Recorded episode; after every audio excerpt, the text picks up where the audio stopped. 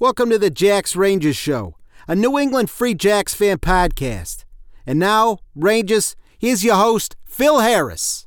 Huzzah, Rangers! This is Phil Harris here at the Jacks Rangers Show, broadcasting from the Granite Outpost in beautiful Manchester, New Hampshire. We are continuing to ride along through the long off season. I did want to go ahead and welcome you to episode 53. We're calling this one Rewind slash Evolve. We're rewinding back to last season, talking with utility back for the Free Jacks, Mitch Wilson, and also flanker for the Free Jacks, Justin Johnson, seeing what they've been up to in the offseason, but also asking them about last season for the Jacks. And the Evolve portion of this episode, we caught up with Conor Keys, who has been traded to the Free Jacks from Atlanta, the starting lock for Atlanta for the past three years in MLR. He represents the evolving philosophy of the Free Jacks and bringing in more high quality domestic players. So we've got those three episodes lined up for you here. We'll go Mitch Wilson, Justin Johnson, and then finally Conor Keys. Keep in mind, this episode and every episode of the Jacks Rangers show is, is brought to you by our friends at Stormalong American Hard Cider. Respect the apple is their motto, and their ciders are always made with 100% high quality, fresh pressed, locally sourced apples from orchards across New England. Find Stormalong Hard Cider in stores, bars, and restaurants across New England. Check out the locator on their website, stormalong.com, to find locations near you. Also, use promo code TJRS for 10% off your first online order at their website, stormalong.com. Get their cider delivered right to your door or check out their locator to find locations where you can find Stormalong near you. Let's get right into the episode here. Kick that MF mule, baby.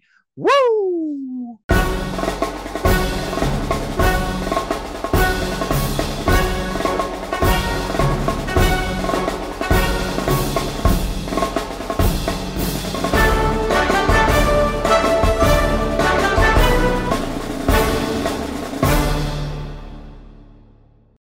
Huzzah, Rangers. This is Phil Harris here at the Jacks Rangers show. I am joined with Iron Man Mitch Wilson. This is the Stormalong unfiltered interview that we have with him. Mitch, how the hell are you? I'm very good. I'm very good. Thanks for having me on. It's uh, good to be back on for my second time now. So, yeah, we, um, we're happy to have you on. Um, how's your off season been?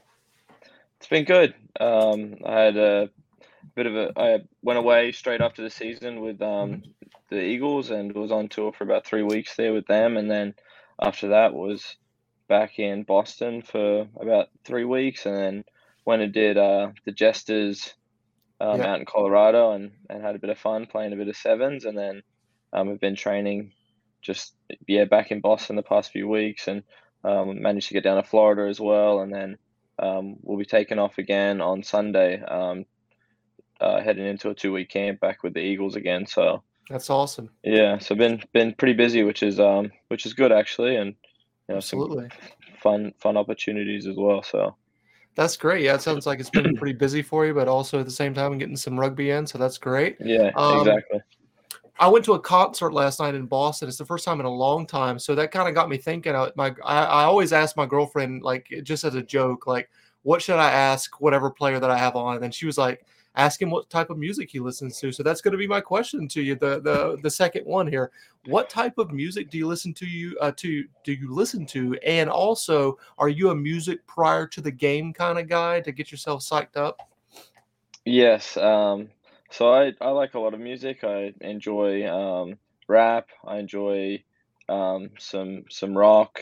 Mm-hmm. I enjoy like deep house music. Okay. Um, prior to games, I do listen to music. I actually listen to like, um, I, I enjoy listening to reggae before a game or just chill chill music. I actually try and keep it quite chill before before huh. a game. So or like some um, house music, but just chill house music if that makes sense. Yeah, yeah. Not like crazy. So yeah.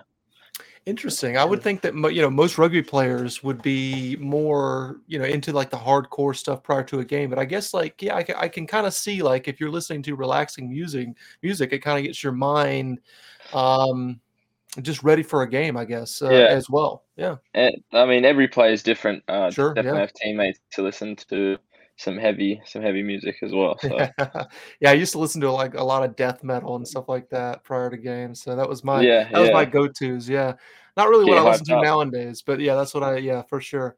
Um, you, just kind of I know you mentioned Florida a moment ago that you you took a trip down there. Your girlfriend's dad is a big fan of the show and a true badass. He is on the SWAT team for NASA. That are not you know for the folks that are not aware. Uh, were you nervous meeting him for the first time with uh, with his resume? Absolutely, yeah. Of course I was. How could I not be? But um, no, we get along great, and um, yeah, Joey, he's he's the man. I'm actually He wearing sure the is. um the NASA SWAT T-shirt right here. So Very cool. big shout Yeah. out to Joey, and he is a big fan of the podcast. So He is he be He listening is. to this. I yeah, I sure certainly hope so. I'm sure if he's not watching right now live, that he'll catch it at some point in the future when we Yeah. post it. So we did a um a shirt exchange with him as well. So I've got a really badass uh, NASA SWAT team shirt. So Yeah.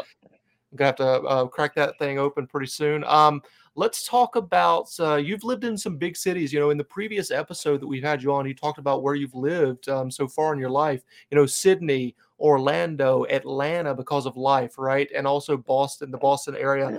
Give us a ranking from best to worst. Uh, they're all great cities. Um, All right, but they they all have pros and cons. Um, sure, yeah, Look, I love Boston. Um, so Boston number one, smart man. obviously. Yeah, yeah. Um, yeah. Oh well, sorry. Probably Sydney as well. I yeah, Okay. I forgot that Sydney was a part of it. But to be honest, I didn't live in the city in Sydney. I was a bit outside the the city. So okay, yep. um, so yeah, I've really enjoyed my time up here in Boston. And Mhm. look, yeah, Sydney, Atlanta, Orlando. They're all great cities. I can't I can't rank them. It's a very diplomatic answer Yeah, there, Mitch. yeah, yeah. Exactly. fair enough. Fair enough. Uh, you know, we, we we've got a lot of nicknames for you. There's a lot of been nicknames that have been thrown around. We like Iron Man here at this show, but do you have a preference for uh, the nickname? Nah, I think that's that's a great nickname. Um, but I'll let you guys decide. Honestly, Fair enough. All yeah, right, Iron Iron Man's great. perfect. Uh, what Hmm. you know something that would people would be surprised to learn about you? Uh, any like factoids that people should know that aren't aren't aware? Um, no, not this. I feel like there's not too much that people don't know already. Um, hmm yeah, uh, yeah. I don't I don't really know to be honest. Um, no, no, you're not like a secret Star Trek fan or something like that. no, no. I I actually don't watch too many movies. Um, yeah, I, I can't- it's a tough question actually. Um. Yeah, I enjoy travel. I enjoy traveling. That's something I, Okay. you know, obviously, you know, just been down in Florida and back up here, and Mhm. you know, been in Denver twice already this summer. We'll be heading back Right. there next week. Um, you know, I've I've been able to live in you know four different cities, like you said earlier, and Mm-hmm. um, yeah, I think that's something that I want to continue to do and explore the world. So I guess that's something that people may not know about me. There you Um, go. Yeah, but no, no, not a fanboy of any big movies or anything like that, or yeah, diehard fan or anything. So Fair enough. We've had the Johnston brothers on the Jacks. Any possibility of your brother joining the Jacks with you at any point soon, or any Uh, discussion of that behind yeah, the there's been scenes? there's been discussion. I've chatted to him about, about that, but um, I think he's got great opportunities for him out in Utah, and you know, he's the captain of the team. He's a young player. He enjoys it out there. It's um, close to some family out there, and um, his girlfriend's out there. So it's a lot of you know good reason for him to stay out in Utah and um, ultimately want what's best for him. So um, if it is with the Free Jacks, I would love that, and I'd love to be able to play with him. But you know, I think he's got some good things going on out in Utah, so um, he's going to continue to do that. And yeah, I mean, it would be awesome to play together. That's it was fun, you know, playing with the Jesters. We were able to play together for that Right. That tournament, so really enjoyed that. I was gonna say, has he tried to recruit you to to Utah? I mean, I mean, it Yeah, works yeah. both ways, right? Yeah, oh, absolutely, yeah, absolutely. Look, like I said, I love Boston. This, yeah, yeah, um, yeah. yeah, it's it's going to be tough to to get me to leave. Speaking of that, you know, we know that fullback is a favored position of yours, but you, you know, you play multiple positions uh, in the backs there. Any discussion of you playing at 10 this upcoming season at all? Has that been something that's been discussed? Yeah, get it out there. Number one ten. I'll be the starting ten. Um, I wouldn't be opposed Walker, to it. Replacing Beaudein Waaka. It's a tough. It's going to be a tough job, right? The the guy that uh, has to fill in for Beaudein, it's, it's going to be um, a trial by fire with the fans. But uh, yeah. any discussion about that? Um, look, I think um, you know I've I've been playing on the wing and really been enjoying playing on the wing, and mm-hmm. um, you know can still get better as a as a winger and want to keep playing that. Um, I think second on the list is probably fullback, like right. like you said earlier. So um, you know, I, I love being able to step in as a playmaker and, you know, having an opportunity to play a 10 would be unreal. I'll, I'll, I'll jump at it. But that being said, um, you know, I, you know, I don't, I don't think there's any talks of me playing 10 this year. So we'll see. All right. Um, you were mentioning earlier your your run out with USA Rugby. You started in your first uh, international game against the French Barbarians, which I didn't really. I mean, I think I knew that that was a thing, but they're not the most famous Barbarians, to be fair. Yeah. Um, what were your thoughts when you got the call up from Gary Gold? And as somebody that you know was was born and partially raised in Australia and then moved to the United States and has been uh, now here, what was going through your mind when you heard the anthem and you put on that USA jersey? Oh, look, I mean, at that point in time, I was really just thinking about the game. But you know, leading up to it, getting that opportunity and getting that call up was was um, something I was super excited to to be a part of, and um, something I've worked really hard for. And um, you know, it was awesome to be a part of that campaign and to be able to get a run out against the French Barbarians. And mm-hmm. Um, I learned so much. And yeah, I'm really excited to hopefully get a, another opportunity and um, you know, as a as a player that was raised in Australia, I, you know, as soon as I moved over here, I, I knew that there was an opportunity to potentially represent the Eagles and play for the mm-hmm. national team. And you know, I've been here for over twelve years now, so yeah. um, you know, I think America's home, and um, you know, I was super proud of, to be able to put on that jersey and um, you know, play out there with some talented players. So um, that was really special, and you know, yeah, I hope there's another opportunity to be able to do it again. We're pulling for you, man. Of course, you know we're, we're excited to see you know your growth as a rugby player from the beginnings here at the Free Jacks, and and hopefully you'll continue to get uh, USA Rugby call ups in the future, as you were talking about. You know, there's obviously some going to be some games uh, in uh, South Africa, I believe, coming up. So yeah, we'll, we'll talk about that. Uh, what did you learn at the USA Rugby camp? Obviously, you're heading back that way to Denver soon, but um, you know your first camp. What, what did you learn? Um, look, I learned a, lot. I learned um, just different different coaching methods. Um, you know, through the coaches and um, some very specifics in like the tackle and the contact area. Um, but then, as far as big picture, I just learned a lot of you know work ons through myself and um, a lot through the other players in the camp and you know what it means to to be a part of you know the USA national team and um, you know learned a lot more off the field and big picture than probably on the field. That being said, learnt a lot on the field and um, came away with some some positive and some good work ons. And um, yeah, I think some some things that you know maybe weren't emphasized at the Free Jacks that I was able to learn um, in a different camp. So it was it was uh, yeah, it was a, a great learning opportunity and, and experience um, c- kind of talking about you know the rugby that you participated in in the off season here. Obviously, after that uh, game with USA Rugby, you followed that up with winning the Rugby Town Sevens with the Rambling Jesters, as you was talking about earlier. Your brother on the team as well. What was that experience like with the Jesters that had a strong New England presence? Was that just a good time? Uh, you know, yeah, catching up yeah. with your buddies. Oh, it was a great time. Um, I'm not sure if you're aware, but Dave Barry. Um, mm-hmm. the owner yep. of the Jesters is also one of the yeah. Free Jacks owners. So yes, you know he he also has that of course, you guys know that. Um, but he has a, a great, you know, oh, sorry, likes to get a, a core group of free jacks players. He has the past mm-hmm. couple of years, and um, yep. you know, it was awesome to be able to go out there and not only play with those guys, um, to be able to play with my brother, and then to play with you know the, the Barry brothers and mm-hmm. um, you know some other players from from the UK. It was it was an awesome week, and you know they we take it very serious, but you know we also have a lot of fun throughout the week. We went go karting and nice, um, yeah.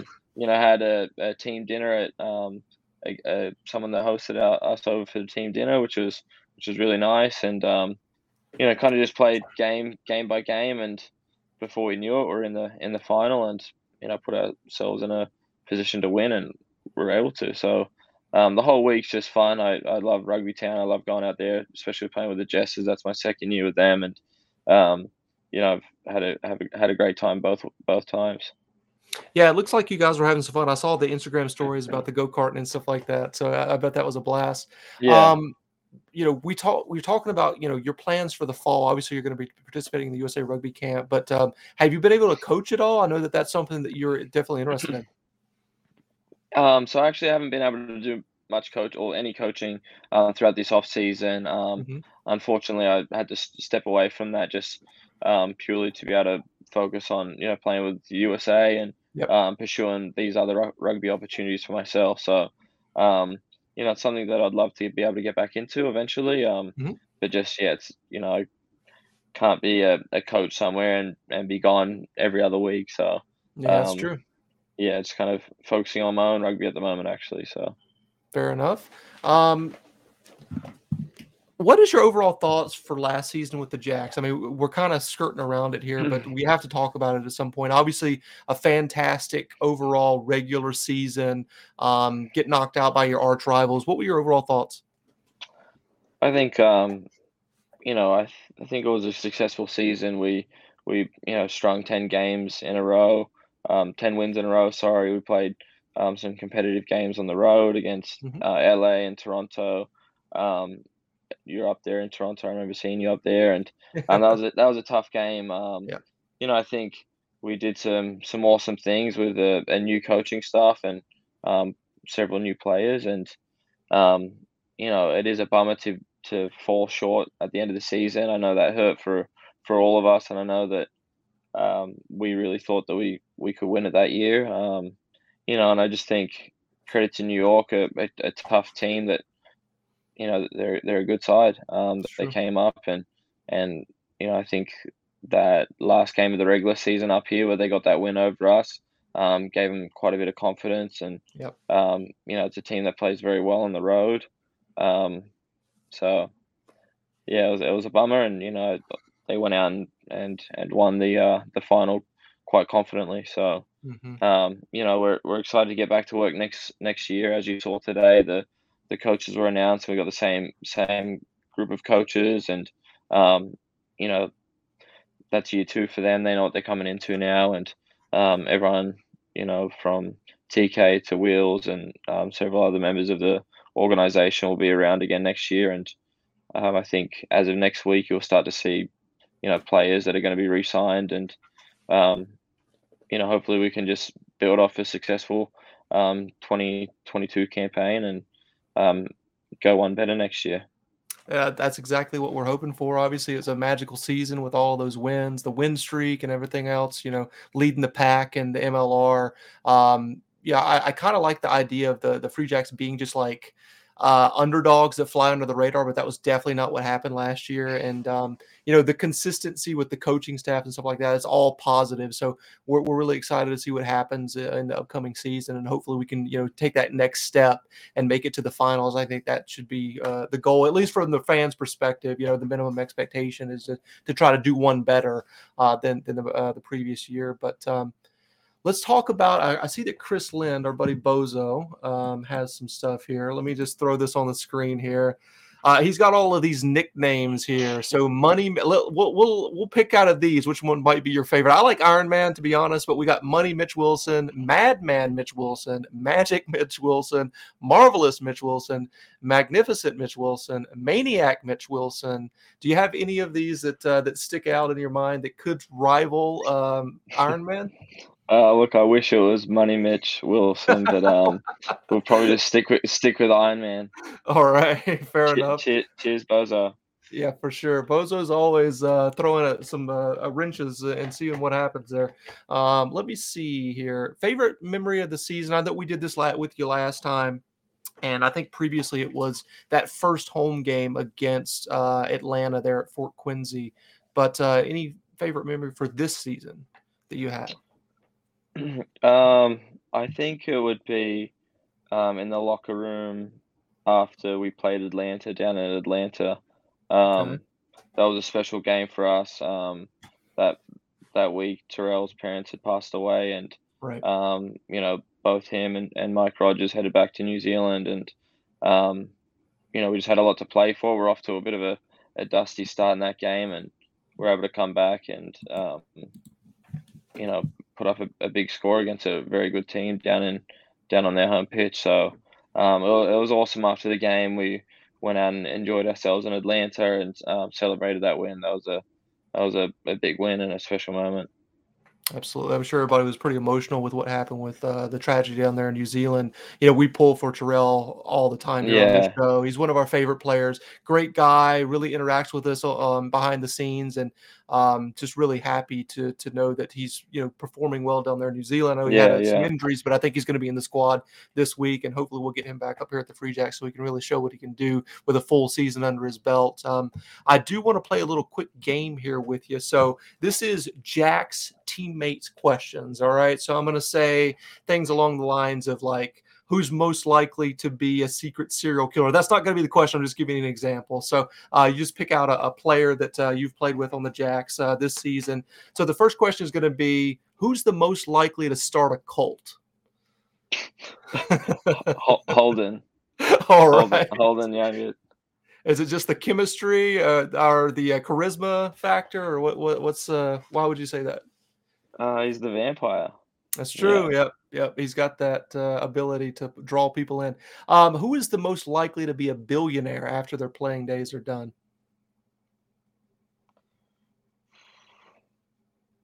Billionaire. I think Stan said uh, Justin Johnson.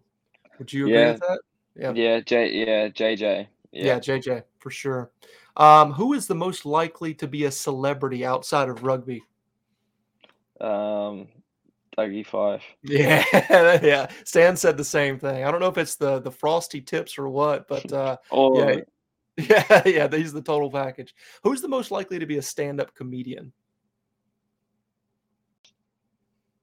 Who's the funniest guy? Hmm. Slade. I, he seems kind of quiet. Like the, every time that we've interacted with him, but he might be have that, that like like sneaky funny. Is that is that how you would describe him, or is he just eh, did he like uh, show us a different side of himself? Uh, is he just like a big uh, time prankster or what? No, nah, he has two sides. Yeah, he's, uh, okay. He can get quite loud and funny. Yeah, the duality, of course. Um, who is the most likely, other than yourself, to be a rugby coach after their playing days are over? Um, I think Josh Larson. Um, not like I think he can do many other things as well, but I think Josh Larson will be a great coach.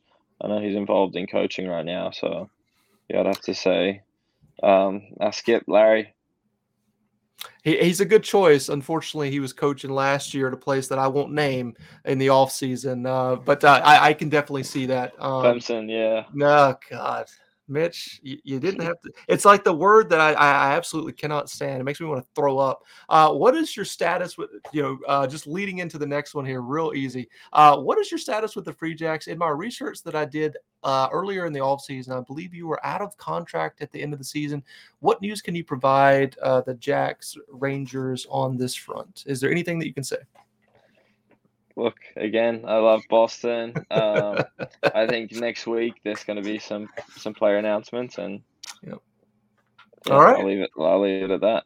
I love it. I love it. Um, I'm going to open up the floor for you to address the Rangers directly. If you would like to say anything to them, since we have um, a little bit of time. Yeah, absolutely. Look, um, to all the Rangers out there, thanks for all your support. Um, I know it was huge last year at all of our home games. We um, love you guys and, and really appreciate you know the support throughout the season, throughout the off season, and um, you know at our home games especially, and on the road as well. So um, thank you and stick with us and um, let's ride on into 2023.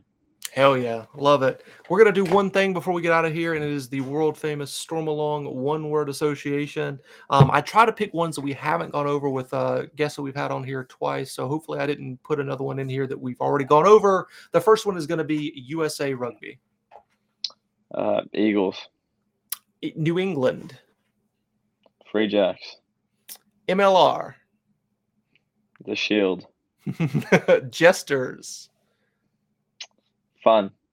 New York. The enemy. I agree. Love that answer. And finally, we've got the Free Jacks. Um, family. Hell yeah. Hell yeah, Mitch. I appreciate you being on here. Thank you so much. You've always been so good to us um, over the years here. And I've got one word to get out of here. Iron Mitch Wilson. I know you know what it is. In three, Huzzah. Huzzah. three, two, one. Huzzah. Huzzah, Rangers. This is Phil Harris here at the Jacks Rangers Show. This is a special edition of the unfiltered Stormalong interview with Justin Johnston. Uh, uh, excuse me, Justin Johnson. Uh, we've got uh, Dave McVeigh here as well. How are you boys doing? I'm doing good. Beautiful day out, you know, beautiful day in the rainy Boston. Hell yeah, You know, absolutely. I'll love to be here. Yeah, feeling good. A little sore. I played uh, played a match yesterday. I know JJ did as well. Yeah. Um, so yeah, just working the kinks out. As we speak, uh, my my college team, South Carolina, is playing the Citadel right now. Right now on, in Charleston, I'm watching it uh, on my phone, but I'll try to focus on this temporarily here. Uh, Justin, you know, obviously today is um, September the 11th, of course. Do you remember where you were when you heard the news that uh, the terrorist attacks were taking place? Yeah, I remember I was, I was at school and they actually shut down. They didn't shut down our school, but they had all the parents come home, grab the kids, like take them Mhm. home. It was more, I think it was more of like a comforting thing. I remember just bits and pieces of it. I remember that we didn't really, when I talked to my brothers and sisters, they said they watched it on TV. They didn't show us any of that because I believe I was in elementary school at the time. Right. Um, and I remember, I just remember my mom, like, they're like, all right, kids, like, your your parents are gonna come pick you up. And then first I was like, oh, that's weird. So then I, I Right. my, my my mom coming to pick me up. You know, she didn't really talk about it. She's like, yeah, just today's not today's not a good time right now. Like, we're just gonna go home and hang out. Like, just be be together, like in a family. I think that's just like Mhm. how a lot of Americans do whenever something bad happens. You know, Right. it's all about you know building that camaraderie and getting around each other. So I think that's kind of what we did. For sure. I think uh, I was in ninth or 10th grade. So they actually wheeled in a TV and we watched it like uh, throughout, I want to say until maybe like noon. And then I think we got dismissed for the day. Dave, do you recall? Yeah, I, it was my freshman year in college, so I remember I had like an eight a.m. class, and um, it was you know it was Central Time, so the first plane had like just hit. I caught a little bit of the news, and then went to class. Um, that was like in the student center, and then we talked about it a little bit in class, but I was like the only one who had even heard anything. Um, and then we all got out, and you know we had cell phones, but not smartphones back then, right? So I, Yeah. nobody's really on them getting news during class and uh, I got out, and there was just a huge mob of students at the student center, like coming out the doors, you know, because Mhm. that was where there were TVs that had news on, and we ended up, you know, school canceled classes. I went over, I went back to a friend's um, apartment because he had a TV, and I, we I didn't have a TV like in my dorm room with cable or anything, so we went. We went back to his place and just sat there and watched the news the rest of the day. It was crazy. It was. Uh, I remember after the towers had gotten hit, I was in a class and I was just like thinking aloud, and I was like, "Well, if I was a terrorist, where else would I target?" Not the smartest thing to say because I was like, "Well, the Pentagon, obviously, because that's the you know the forces of America. That's where they're they're com- they're commanded out of." And then and then the Pentagon got hit, and everybody looked at me like, "What the hell?" I was already the weird kid because my family is my family owns a funeral home in, in a small town in North Carolina, so yeah, the, uh, that wasn't uh, very good of me to think out loud. But uh, let's change subjects here real quick. Uh, let's talk about a little bit of rugby. Actually, I want to talk about reading first uh, because I know that you're a big reader, uh, Justin, JJ. Um, what have you been reading lately? Lately, Um, the Seven Habits of Highly Effective People and The Power of Now are the two books that I'm I'm in between. I feel Um, like I've both- heard of the first one there that you mentioned. The Seven Habits. It's a very Yeah. it's a very well known book for business. It's just to be how to be Mhm. effective, and it's almost like effective leadership. And it's something that I did for my the work that I do. Um, it's something that I set as one of my goals is that I want to read it and kind of implement whatever rules. There's a whole bunch of different rules and how you know how to delegate and you know Mhm. different ways to work around processes just to be more effective. And I just want I use that to kind of uh, boost my working and my rugby. So I just try to take little piece, bits and pieces here and there, and implement them in my life. Very good. Yeah, I you have that business sense. I know that you do stuff outside of just rugby and stuff like that. But you know, we've talked to a couple players uh, since the off season, and they always mention you as like the one that's going to be a billionaire after their their rugby days are over with. So uh, I think that's a nice little confidence booster on your end there from from your teammates. But uh, let's talk about um, what would be, people be surprised to know about you. Is there any like factoid that if someone heard that, be like, oh, that's interesting, JJ, you know, this, this, and that. I love to cook. Like my, I just made some orange chicken with some chow mein yesterday, nice. which was amazing. So I, I love to find different recipes online and cook it from scratch. Like I made everything from scratch, fried the chicken myself, like made the sauce myself, just orange juice, you know, all the ingredients. So that's I like to mix and match with cooking. It's always been my passion. So I always that's try to make cool. some nice home cooked meals. Very good. Yeah, didn't didn't know that about you. So uh, there's one thing people uh, will be able to say that they didn't know. Um, Let's talk about the USA Rugby South Tour of Colombia. How did you get selected for that? I mean, obviously, you're a, a California kid that plays now in New England professionally, but you played um, in the South in college. How did you get selected for that? So basically, it was um, I've always known about the USA South. I was actually supposed to play on a couple tours while I was in college, but I wasn't mm-hmm. able to at the time. Okay. So then one of my friends was actually playing on the USA South, and I was like, "Oh, really? Like, yeah, I've been trying to do it. I think I should be free. Like, um, is there someone I could contact for? Just you know, get my name out there just to see if I could go into selection because I, I, played in Georgia, and then I contacted um, Sean from USA South, and he he messaged me right away. He was like, you know, would love to have you. I'll put your name into the put your name into the hat. He was like, you know, we we've always watched you from life, and then now at the Free Jack. So mm-hmm. I mean, we you would bring a, a lot to the team. So then it talked to the coach, and then after that they selected me, and then they're basically just saying like, yeah, we want you to be, you know, one of the leaders on the team, helping the young biz. The USA South, it's it's not how any regular pathway is. It's a pathway okay. to get to from club to the MLR. It's that middle ground of USA. Mm-hmm. So it's they're not taking a lot. They probably had it was um, there's probably like three or four of us that played in the MLR. The rest of them were club players, people that played mm-hmm. in a lot of academies and stuff.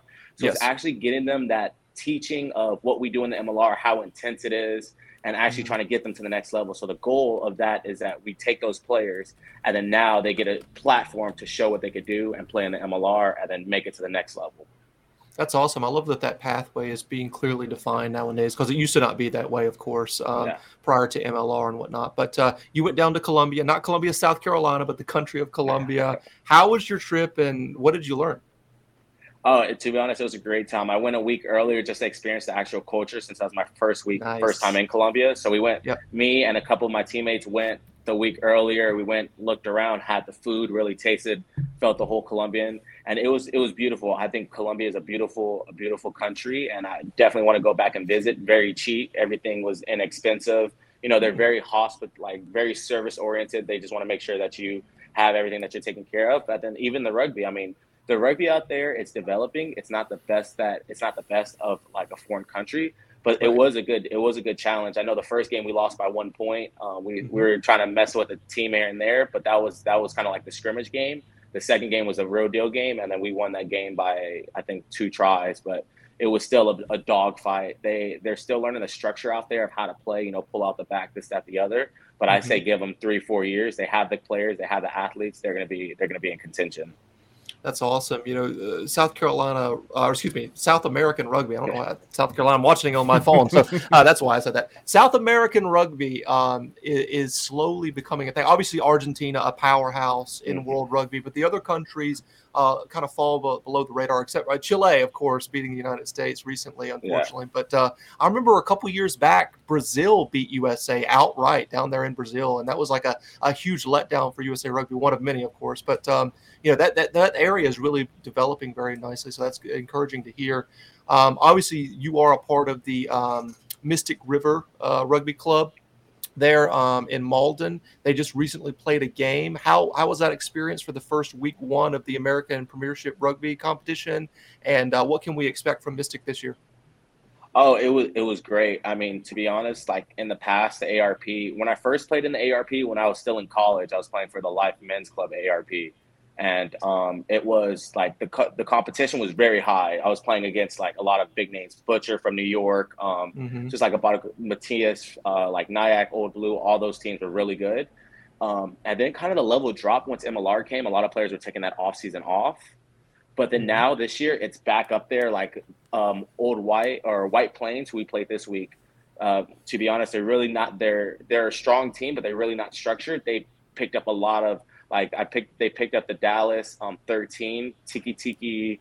Uh, and then they pick up Joseph Teki, who used to be with the Free Jacks. They had a lot of players, and they were actually Yeah. playing, and it was a great game. I mean, there's it was back and forth all the way till we scored in the last minute of the game in order to get the lead, and then we just basically had to get the kick back and then kick it out. So, I mean, that just shows like the level is growing, and now the ARP is broken down into two areas. It's the north and the south. So we're in the north, and then the south is now Life, 404 Academy, Houston Academy, and NOLA Academy, which is a lot of their international or MLR players. Mhm. So I mean, I think it's it's developing, and now we're they're doing a north and south game for that crossover game. So it's definitely getting better. I think it's bringing a lot of attention to you know club rugby in the U.S. again, getting a lot of players that insight. I mean, the main thing that we do at Mystic is we try to bring all these players that you know are lower level rugby players. We get them into that environment, running a new Mhm. system. We're running um, Ryan Martin's 24 feet that we ran the first year at the Free Jacks when I was Oh, here. okay.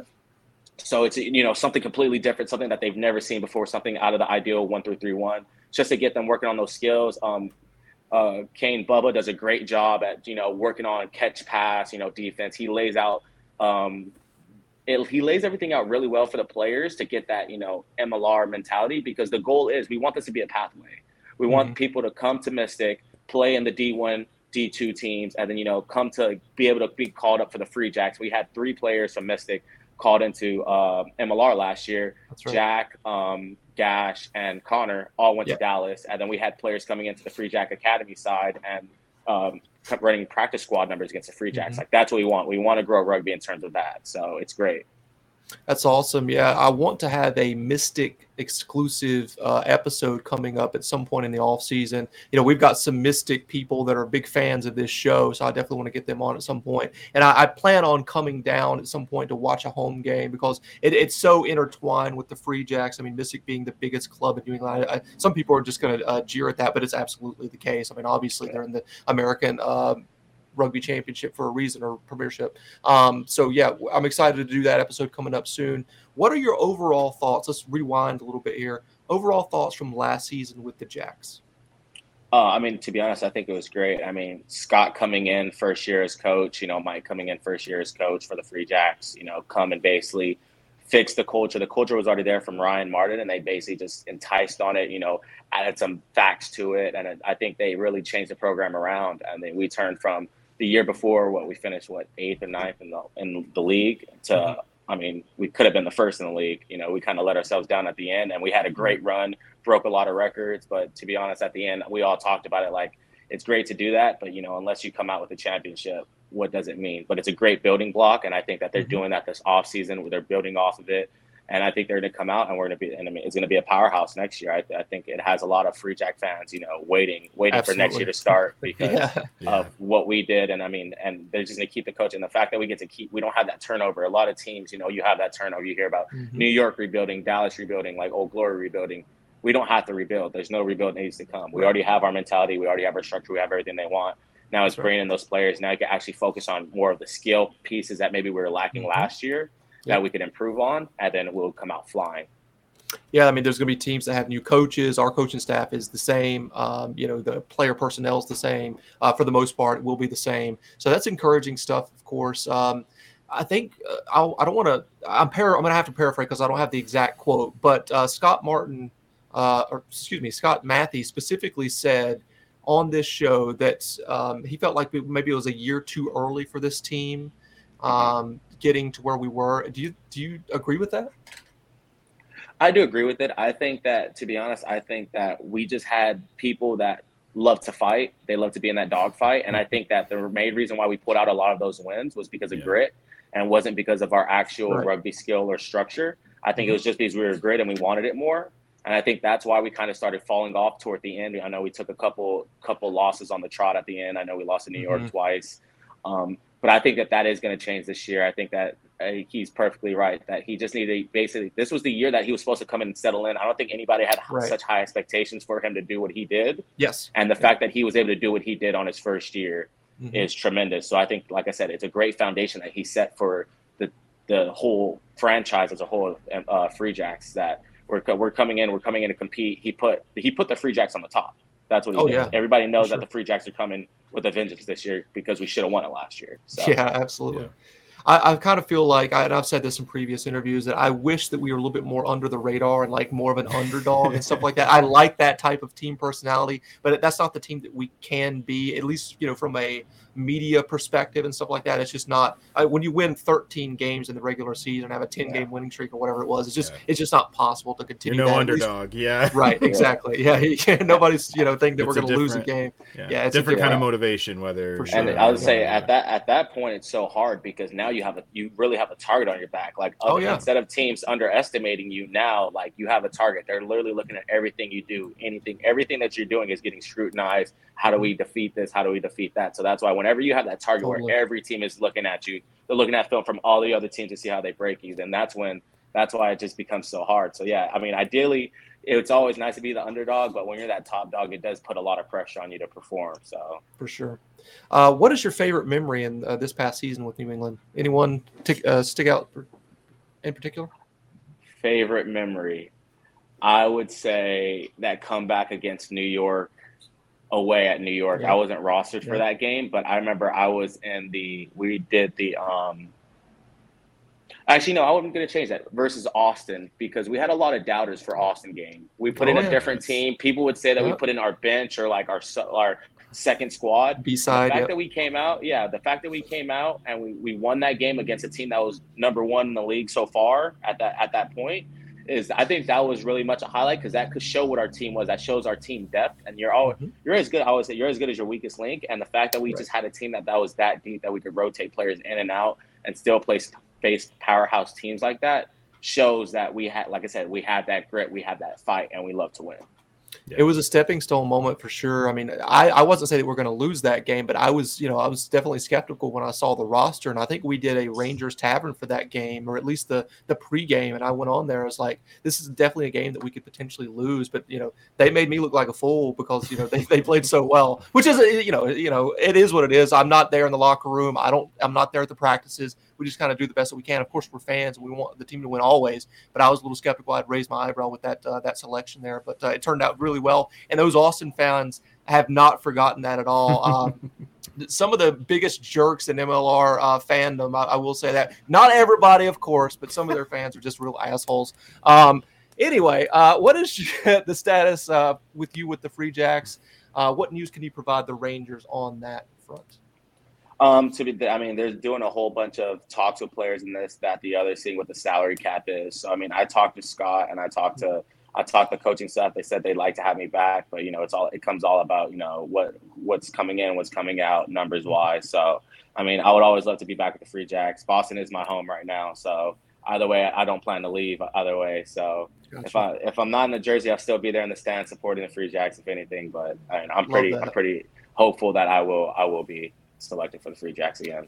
we've got our fingers crossed for you, JJ, for sure. Um, you know, you've been since the very beginning. You know, you, when you got drafted as a first round pick, you've been there. You know, it's had some injuries and stuff like that, but uh, you've always been one of those those core players in our minds. That's been so nice to us, of course, as well. So we're, we're pulling for you for sure. I do have a couple fun questions before we get to Dave here. Uh, Here we this is- go. yeah, yeah. The Jacks teammate question. So, all of the teammates that you had over the course of last year for the Jacks, who was the most likely to start a cult? the pest Parete. Oh, really? Now, this is the first time that we've heard that. Uh, Yeah. Can you give us an understanding of why that would have been? To be honest, he just has his own like he just has his own flow of things. So I could definitely see him starting Coat and just being like this, like you know, this like openly, just like oh yeah, we're just gonna have a fun time, Colt. Just like I don't know, he just has this. He just but he brings people together. Like Jesse's good at bringing people together. He's just a very fun person, and he hmm. just brings like whenever you see Jesse, like you can't help but laugh at him. But it's like he, it's like he approach he's approachable. He can talk to you like anybody. I remember I'll go out with him and he'll just talk to anybody at the bar, like he'll talk to That's anybody awesome. on the street. I mean, he's just that type of person. So I think like, he could get a nice following of people. Very good, very good. Love that answer. Uh, the Pest is absolutely killing it at NPC right now down there in New Zealand. Uh, the cult of the Pest, I love it. Uh, who is the most, other than yourself? Now we've heard you each time that we've asked this. Who is the most likely to be a billionaire after their playing days are over? Mm, most likely to be a billionaire after their playing days are over. I would say I would say Jesse again because I've had a lot of talks with Jesse, but I don't want to say his name twice. Um, Okay. So I would I would say Quentin because Quentin has that mindset. So I talk to Yep. Quentin a lot. He's a very business oriented type of Yes. person. Yep. Um, I know we talked about my first year. Me and him had a bonding moment because we were talking about stocks. I think it was Coinbase was about the IPO. like we were just Yep. sitting there talking about different stock options, like this, that, the other, what we thought was going to happen, this, that. So I mean, he has. That's a hard thing to find is that just that business aspect and that Mhm. business mindset. So I think out of all people, he was, and me and him were the only ones that actually had like jobs throughout the season. Like while I remember during the season, both me and him had jobs. So I think that he would be the closest one to being a billionaire. For sure, yeah, and I wouldn't recommend Coinbase. Uh, I bought into the uh, IPO, and it's just gone down ever since then. Yeah. But uh, No. let's move on. That's a sore subject for me. But uh, who's the most likely to be a celebrity? Now we've the, each time somebody uh, that's been on the show, we've asked these questions. They've selected the same person. I want to see if you get this one as well. Uh, a celebrity, Mhm. like in terms of just like Not not a like rugby celebrity, but just like completely uh, uh, separate from rugby. Just like if they, you know, maybe they're a TikTok uh, celebrity, or maybe they start doing movies or something like that. Something along those lines. oh, that's a hard one. Yeah. You're stumping me today, and I don't even know who somebody selected, but I could see Kyle Secura being a celebrity. Yeah. Okay. Is that the one that everybody selected? or it no? wasn't, but you you just lit a light bulb in mind. Like it, he would be the perfect like Yeah, TikTok he- celebrity. He Yeah, really would like, be. He And was he and- trending. What he was inter- trending internationally for that Yeah. video that the Free Jacks did. You're right. Yep. Yeah. So like that's all. Like oh, he would definitely be a celebrity. He, could and Joe like- did the like Woodgie Yeah, that's promo right. video Yeah, yeah. too, out in the Yeah. woods acting. You know, Yeah. what is it? that, that's a, a really good one. Um, but everybody selected Dougie Fife. Uh, What do you to think be about honest, that? I, yeah, I, I'm actually hanging out with him later today. I, he he lo- he loves a star stand. He like he's very you know picky about things. Dougie Fife was definitely a celebrity aspect in his life. Yeah, for sure. He doesn't know what this show is, I don't think, but uh, you can let him know that uh, that people told him he'd be a celebrity. Uh, who is the most likely to do stand uh, be a stand up comedian? Stand up comedian. Um, who was the funniest this year? I think it would have to be Mills. Mills, Yeah. son of Revy. He was Mhm. very funny this year. He was very funny this year. I could see him being a stand up comedian. That's awesome. Uh, people have said Slade as well, and I, I thought that was like because me and um, Dave interacted with him, but he was so low key, but like obviously very nice when we talked to him. I just didn't see funny at all, so I guess maybe it's just like a sneaky funny that he has. When when it, when he when he's drinking, he's funny. That's it. That- that'll- that'll We got to it. hang out more, Right. a little Yeah, get- longer. Get it, Yeah. just get him a couple drinks in, you know, just slide a couple. Here you go, Slade. Here you go, Slade. Then, he- Gotcha. then he'll start cracking the jokes. For sure. Yep. All right. So the last one here regarding this segment: uh, Who's the most likely to become a rugby coach after their playing days are over? Rugby coach after they're playing it. Dougie Fife. Or no, actually, I'm gonna say Joe Johnston. Joe. Okay, Dougie, yep. Dougie coaches right now. He helps coach with Mystic, and he doesn't say enough. I tell him he needs to say more. But Joe, I've coached with Joe multiple times, and I know that Joe does have a passion for coaching. So I Mhm. could definitely see him, you know, and he's, I mean, he's a great player, so he has a knowl- lot of knowledge with it. So I could definitely sure. see him being a really good coach um, later on in life. Yeah, we've uh, his brother actually said that he would be a great rugby coach. Um, not during the segment when we had them on during the season and together as a pair. He said uh, that Joe would be a fantastic coach. So that's a great answer there. Um, I'm going to let Dave take over, but uh, I appreciate your time. Yeah, no worries. Sweet. Um, we talked a little bit about the coaching stability with the Free Jacks. Uh, I was just really excited to see everybody sticking around, even you know, kind of top to bottom, just about, uh, which was really good. Um, my question is about Mike Rogers specifically. This last season was the first season with a dedicated forwards coach on the Free Jacks, and how did that change your experience as a pack player? And what did you what did you gain from having that focus from Mike? Oh, I mean, it was great. I mean, I know we had James last year, which was a great coach. Was our um, Italian. They were both basically the same thing, forwards and defensive coach. But Mike Roger, I think he definitely boosted the level of it, the game this year. Just like small, small specific skills that we needed to work on that he saw from last year. That's what we improved on. I would say that we probably had one of the most dominant packs this year in terms of our mauling, in terms of our scrumming.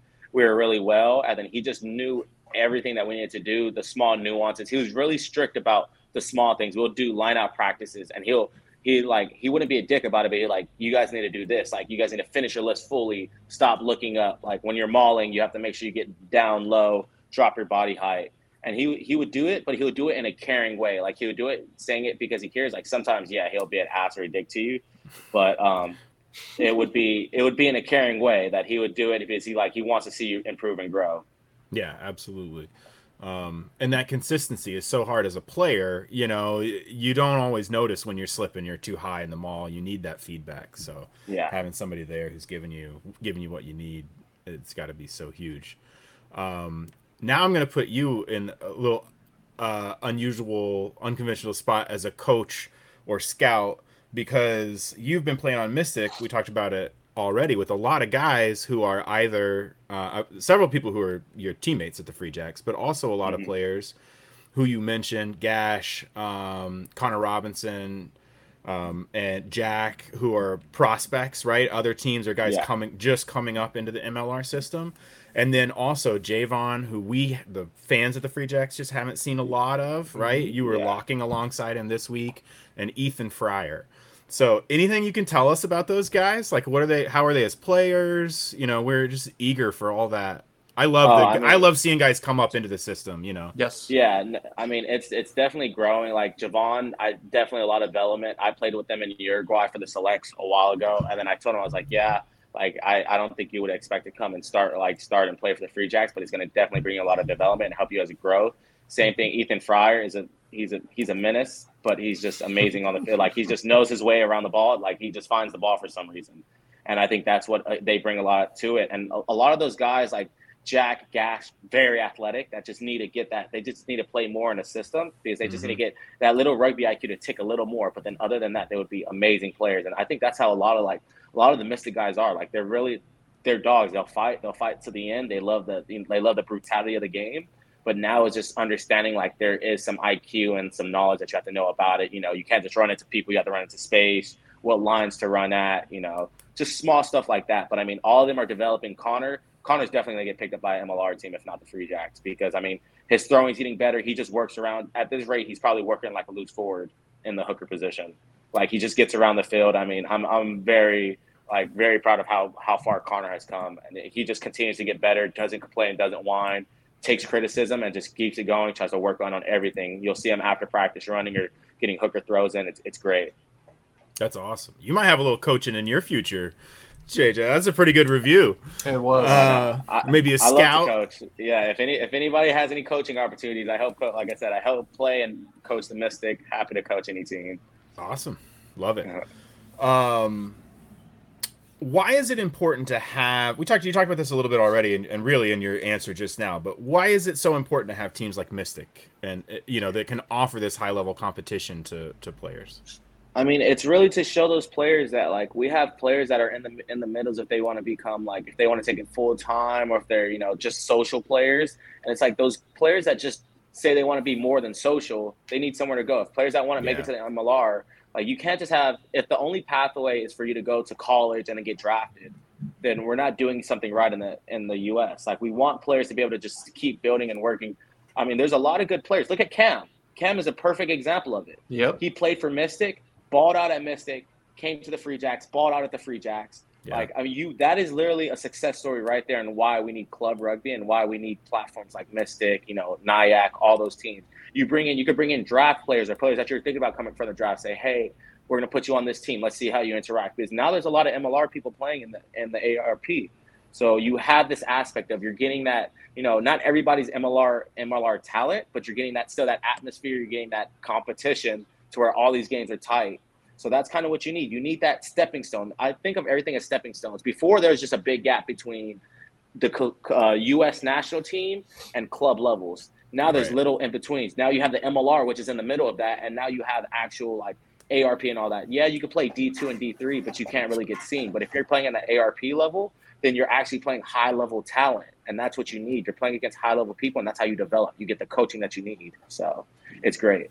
Yeah, I, I agree. I think you framed it really well too. In that what we've seen is MLR now the ARP plugging those gaps in the chain. You know, so that there are and providing alternate alternate pathways to just college um, and we've seen the success uh, already yeah. on the free jacks so it's good, and it gives us something to you know a way to come out and see a bunch of really good high level rugby players in the fall. So I hope like and Phil... it's it's really good for developmental players, like you said, Javon, Ethan, people that didn't really get a lot of time last year. Like Javon played a great game yesterday. Ethan played a great game yesterday. You give them time, and you get them that time that they didn't get with the Free Jacks. You give them that Yeah. game time that they could get, so they could play against them. So yeah, That's right. yeah ultimately that's where everything comes together and where you really improve you know practice practice can teach but games are, are where you really internalize it right and learn to just do it as a habit and a routine and you learn to do it when you're you know 70 minutes in under and you're just- pressure. yeah, yeah under you're tired. absolutely dogged you know.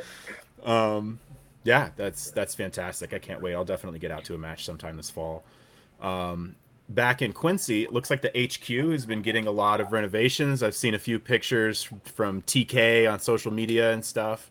Um how great was it last season to have a centralized location um and and what did that shift to a permanent home bring for you guys as players I mean, I think it's great. I mean, the first year uh, it was kind of brute, like gruesome because we were going from we lived in Cambridge, but we practiced it, or our lifting HQ was in um, Waltham or Newton, and then we'd have to drive all the way down to Weymouth for practice. So it was like you're almost doing three hours of travel in between. I remember one time it took us t- almost two hours to get home because of the three Yeah. o'clock traffic coming in. Like it, it was brutal, and a lot of players didn't really like it. And so we were so glad, you know, now we live.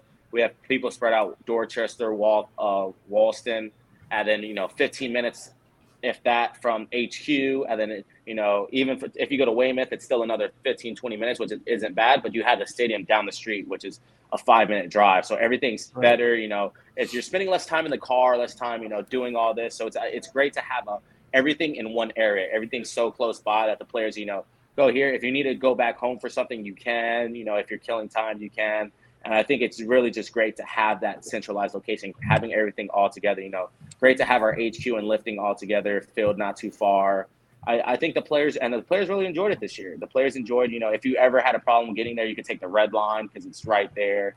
So I mm-hmm. mean, it's really just I think everything was so together this year compared to last year that it's it's great, and I think it's continuing to live, develop. They have I know we just moved some stuff into the basement now of the HQ, so we're gonna have two floors now. So you can see the franchise growing, and it's great to see. You know, it's always great to see growth in it, and you're literally seeing the results right now, and we're continuing to grow, continue to add people. So yeah, Yeah, Scott Mathie compared it favorably to like the Sharks setup down in South Africa. I mean, he said just in terms of the the size and, and being kind of unified in location that he thinks it's it's really good uh, of the Free Jacks. I think they have a, a fantastic, you know, holistic setup where they have the office, the teams, meeting rooms, workout rooms, everything. The field five minutes down the street. Um, pretty fantastic. Uh, now we get to do the fun stuff. Um, you grew up in Southern California, San Diego, right? uh, LA, but LA, LA. San Diego. Okay, yeah. Um, so what what was it like last last season when playing San Diego, playing at LA Memorial Coliseum, like getting there? Is that something you dreamed of as a? uh, You played Yeah. LA and San Diego in the Coliseum last season, right?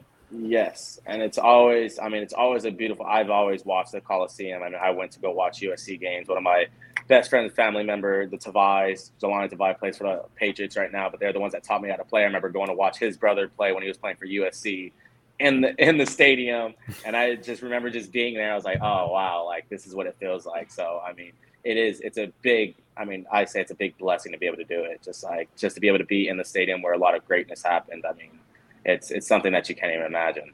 Yeah. Do you get do you get a lot of like local turnout when you're playing out there? If you're traveling to Oh, LA, yeah. you get you get a big support base come up come to see it. Oh, all the time. All the kids. I remember last time we went out. Um, basically, my whole high school rugby team came out. The, I'm still really cool with the coach, so all the coaching came out. Everybody from my club, LA 17th, came out. I mean, basically anybody I knew from high school that I played rugby with came out to see it. So it's actually great to see all the fans and that they still support me. You know, they still have watch parties here and there.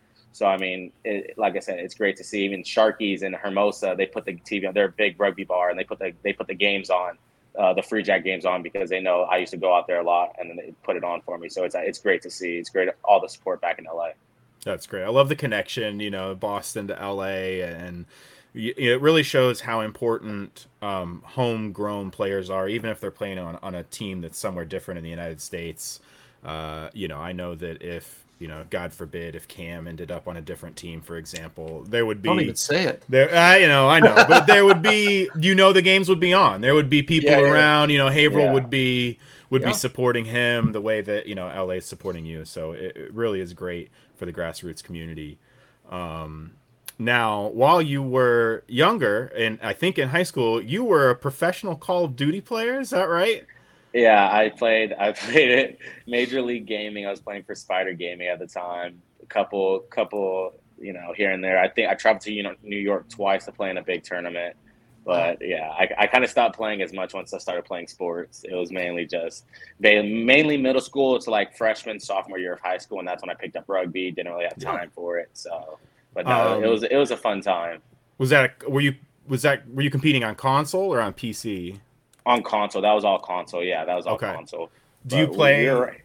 Do you still play a lot of video games now when you can? I mean, you're a busy man, but Yeah, now, now I don't. I used to love video games a lot, but the thing about it is I get too competitive, and it's like video games are supposed to be a release, and it's Yeah. like I'll get back from practice and I'll hop on the video game and like maybe so you, you'll win some, but then the ones that you lose, you're like, oh, like I just want to break this controller. Yep. So I was like, you know what, I this is not a good release for me. I need to I need to take my- take some some uh, stress away, not add more stress to it. So I do play from time to time. I play a game here or there with the good fellas, but you know I don't really play competitively like that anymore. Yeah. Well, we had in November, Phil and I had. I assume Phil's planning to do it again. We Extra Life is a charity fundraiser for um, children's hospitals. It's a it's a national fundraiser, and each year we've done it. Ed Patnode, who was um, running the First Regiment fan group, also participated. Uh, we ended up raising uh, you know, a couple thousand dollars for Boston Children's Hospital, and we're going to do it again this year. So um, even if even if it's not, I, I don't know how it would what what it would look like, but we'd love to get you involved a little bit. I talked to um, Mr. Quattrin as well about it. He was he was pretty eager. I know he's big on the community uh, event stuff. Um, so I don't know. We'll we'll reach out a, a little bit yeah, more. reach reach out to me. Let me know. I'll happy. I'll happy to come. I, I love to do stuff like that for the community. I mean, I know we did the blood drive last year, which was a blast. So I mean, I'm happy to Yeah. get out in the community, help out with anything that you guys do. Yeah, this the structure for Extra Life is is usually a 24 hour stream. So like on Twitch or you know another platform of just a 24 hour gaming marathon. Uh, so I usually I usually do from like 6 a.m. to 6 a.m. I'll get up really early Yeah. and start and then play all night. Uh, but yeah, we'll we'll reach out. It would be great to get see if we can get you guys to hop into a few games or something like that. Oh, That'd be yeah, of cool, course. Um, excellent. That's that's it for me. I I don't know if Phil has a few more goofies for you, but uh, this has been great. I really enjoyed talking to you, um, and thank you for your time. I'm sure I'll see you out at a No Mister worries. match. Yeah, I wanted to- good. I wanted to open up the floor, JJ, uh, for you to address the Rangers directly. I mean, what would you like to say to the fans of the Free Jacks out there? I mean, you guys are the best fans out there. I mean, we know that from the past couple games. I mean, you guys are Mm-hmm. just loud. I mean, everybody knows. Everybody, when I talk to all my friends, I have friends on every team that come. So whenever I come, they're like, the stadium's sick. Your fans are freaking crazy, man. Like, Mhm. and that's what we want. We want people to say Yeah. our fans are crazy. We want, Right. we want people to be afraid to come come play at the Fortress. That's the that's why it's called the Hell. Fortress. yeah. Yeah. Yeah. So we we love the fans. We love how engaging you guys are. You guys are always anywhere we go. I mean, someone's always trying to buy someone from the regiment's trying to buy us a beer. I mean, that we love it. We love to interact with you guys. I mean, there's I I would there's not any fans that we don't like. Like we love everything that you guys do for us, and we know we wouldn't be here without the fans. So that's the thing. It's just our way of giving back to the fans. So I mean. We love it. We love how you guys dress up and have different, have different fucking, have different things going on. So yeah, we just say keep it up, and we got to come out even in more numbers next year That's and right. keep, and keep sure. it coming. Keep keep growing the fan base. You know, keep the regiment going. Hell yeah. yeah, we'll be there. We'll be loud. We'll be weird. Always. Yeah. Yep. Always. All right. So finally, we've got the Stormalong uh, one word association. We did this last time, I believe, with you. Um, so the first one is USA Rugby. USA Rugby top contenders. All I right. That's not one word, but that's two. Contenders is fine. Yeah, I like yeah, that. contenders. Next one is your favorite Waffle House. Pa- ha, pa- well, I was Patty Melt Hash Brown Bowl. All right. They're supposed to be bringing one to Boston. I posted it. They hopefully they bring one to Boston. I That think would be sick. I'd Only Boston happy. posted it. I reposted it. I hope they bring one to Boston. I would. I would drive however far it is. I don't care where it's at. I would drive. to. Absolutely. I would love to go just to have hash browns. You know, it's such an awesome place, iconic in the Southeast for sure. Yeah. Um, the next one is Atlanta. Atlanta. I would say Buckhead Saloon. Okay. Buckhead all Saloon's right. a bit a big it's a big rugby bar in Atlanta that Mhm. I I was going to when I first started in college and helping out, and that's where they used to host a lot of the events. So Very cool. The next one is MLR. MLR, uh, growth. I just Mm. could see it continually growing. Love that answer. The next one is Mystic. Mystic, Mystic forever, baby. Forever. All right. I was going to say Seagulls. That's a good one. But the next one is Gross New York. Ugh. Uh, I'll say trash can. Love it. Love it. I would have also accepted dumpster with that one. Uh, the final one is Free Jacks. Free Jacks winners. Hell yeah. Hell yeah. That's exactly But what we want also to with think. Free Jacks, you got huzzah.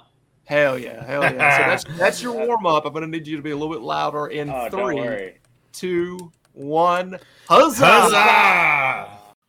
Huzzah, Rangers! This is Phil Harris here at the Jack's Rangers Show. I'm joined as always with my boy Bozo. Well, not always, but sometimes he's here with me. And also, we've got the newly acquired Conor Keys.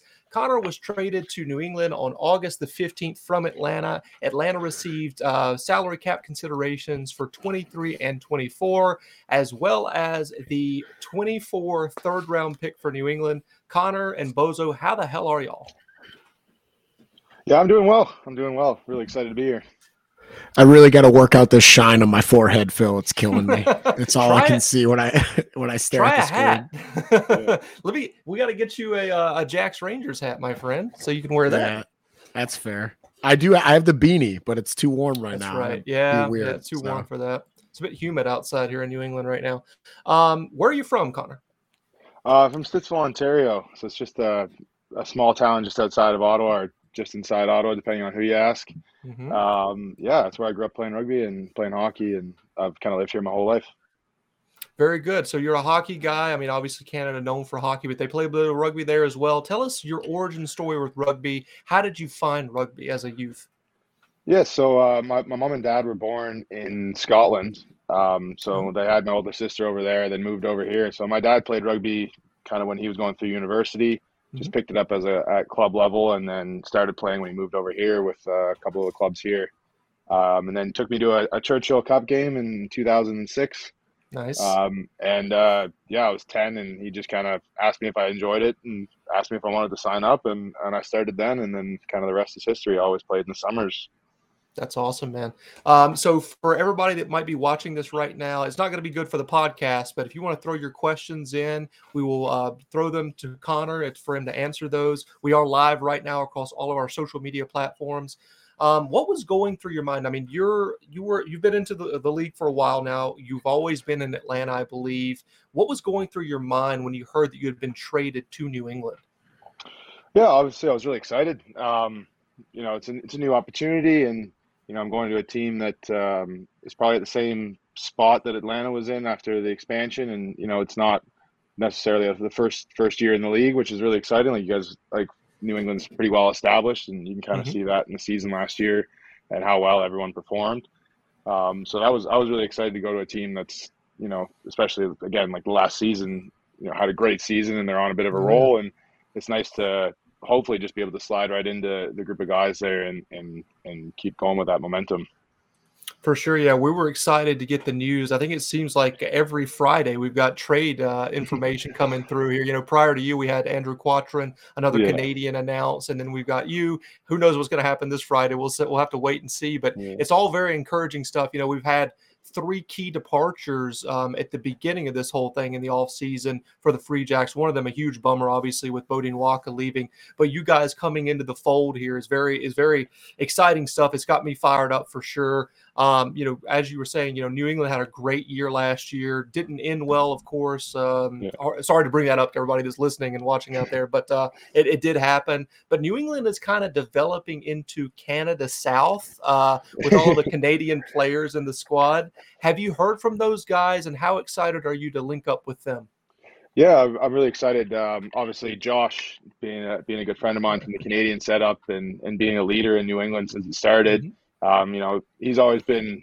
You know, I don't really take him to say or for saying things that he doesn't mean, and Right. uh, he always talked really highly of the culture and the guys and, and kind of the group we have there. And anytime we get together with the Canadian team, everyone usually has a bit of a, a whinge and a, and a sap about some of the things that are going on. And, you know, Josh really never had anything to complain about, is what as far as I can see. So, you know, that's always a good sign. And so I was reaching out to him kind of when New England was on the table and, and seeing what he what he thought. And then um, when Andrew Quattrin got traded, he's he's a really good buddy of mine as well.